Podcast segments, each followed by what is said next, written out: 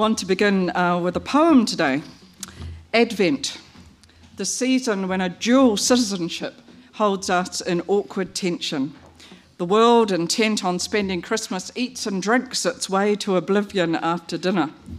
But the kingdom sounds insistent warnings repent, be ready, keep awake, he comes. The themes intertwine. The Christmas carols are demanding our attention in the shops and the pubs. They bore their insistent way through the noise of the traffic. But underneath, almost unheard, the steady themes of Advent, with growing complexity, clashing, blending, rival for our attention.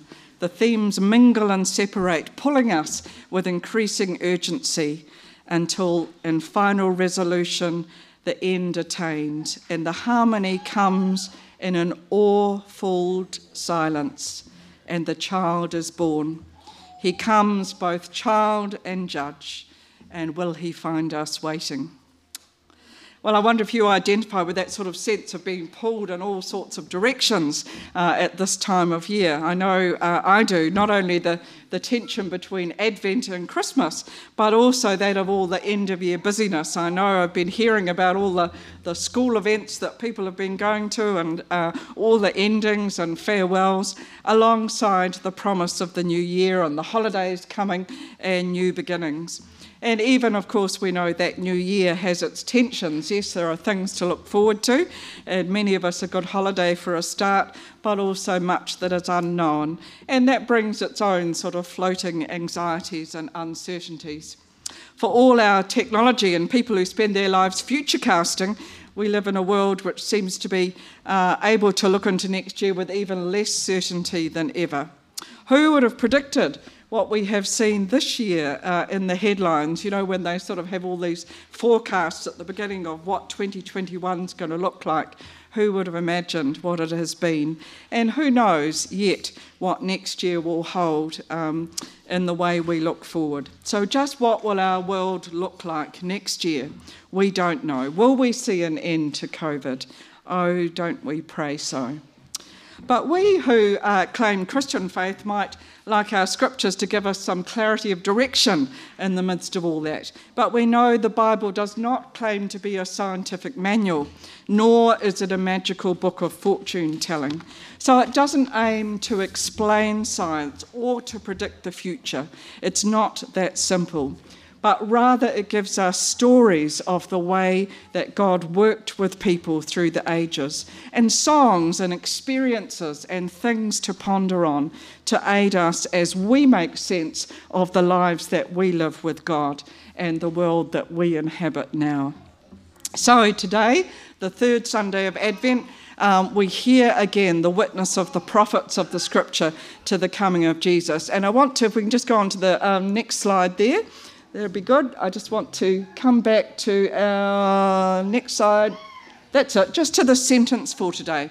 Because it's one of those ones you might skip over. It's a, a little known prophet, Zephaniah. He's one of those little minor prophets who's hard to find, you know, at the end of the, of the Hebrew scriptures. He was a prophet in the 7th century BC, and just three little chapters there, and he sort of lets rip fairly strongly against the corrupt uh, practices of his time. And he says, The day of the Lord is going to come. Uh, in judgment and actually through some enemies who are going to come from the north. So it's a bit of a short, sharp shock of a book, but it still ends with this lovely promise. This is part of the, uh, the chapter that has some lovely promises of comfort and consolation to those who wait for God's salvation. So ultimately, despite coming judgment, there will be a time of restoration. And we get this lovely uh, do not fear. They say that that phrase, do not fear, is in the Bible 366 times, once for every day of the year and once for leap year. So God has you covered. Do not fear. Uh, hold those words. The Lord your God is in your midst. What a reminder to us that God is in the middle of our lives, even in this in between messiness of December. God is in the midst. And that's what the name uh, given to Jesus, Emmanuel, means God is with us, God is in our midst. Uh, he is coming. And I love the images of God we've got there. Uh, two, actually, just in one verse, quite different images of God put together. Uh, first of all, the Lord is a warrior who gives victory. Not a warrior, W O R R I E R. Um, that may be more some of us at this time of year, but God is the one who gives the victory. And then a lovely image as well. God is the one who will rejoice over you with gladness, will renew you in his love. What a lovely promise. And will exult over you with loud singing as on a day of festival. Now, I don't know about you, but uh, that might be one of the, the few lovely references in the scriptures to God singing. And God is not just sort of humming along quietly in the background, but God exults over us with loud singing. Uh, God is singing in the shower over you.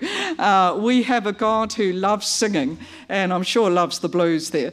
Um, God is singing uh, over us. What a lovely image that is. God rejoices in us and exalts over us. Those are wonderful images of relationship and intimacy and family.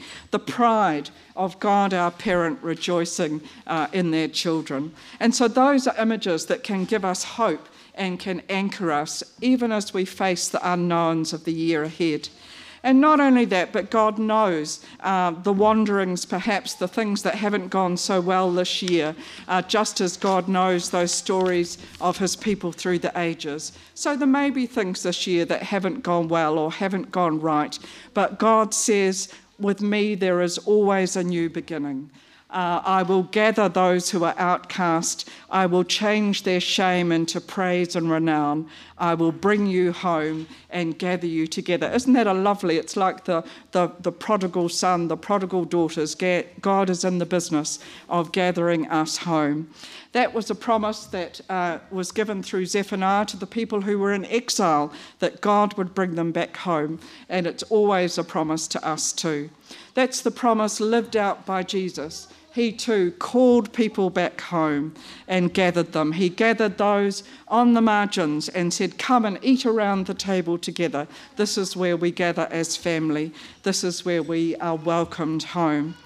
I think this December time of year often creates in us a yearning for home, uh, perhaps particularly for those of us who, who find ourselves geographically far from home, or perhaps we've got home and family in countries overseas and we miss them at this time of year. Some of us can get back together, but not everybody, and we'll be trying to uh, speak to them and talk to them. I remember the very first Christmas I was in France and trying to get that collect phone call through the telephone exchange um, in, in French.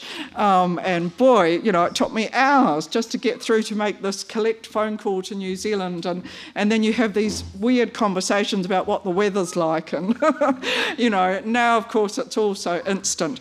Uh, but it's still hard, isn't it, when we're separated? And so we long uh, to be in touch. And we long to be family for you here too.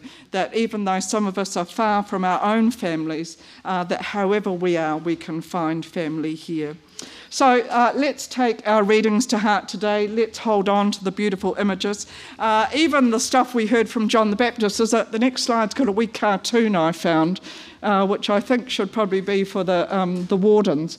Uh, if John the Baptist had a, had a vestry when he lets rip uh, you brood of vipers. you may want to turn down the rhetoric. Might have effect on people's giving. Yeah. Um, John the Baptist did not pull any punches, and uh, I always like to go for the, for the verbs uh, because and amazing, even though John the Baptist was pretty direct about the way people needed to change their lives, there was an enormous move of the Spirit people responded. All sorts of people. The tax collectors, the Roman soldiers, they responded and said, What can we do? They responded to God.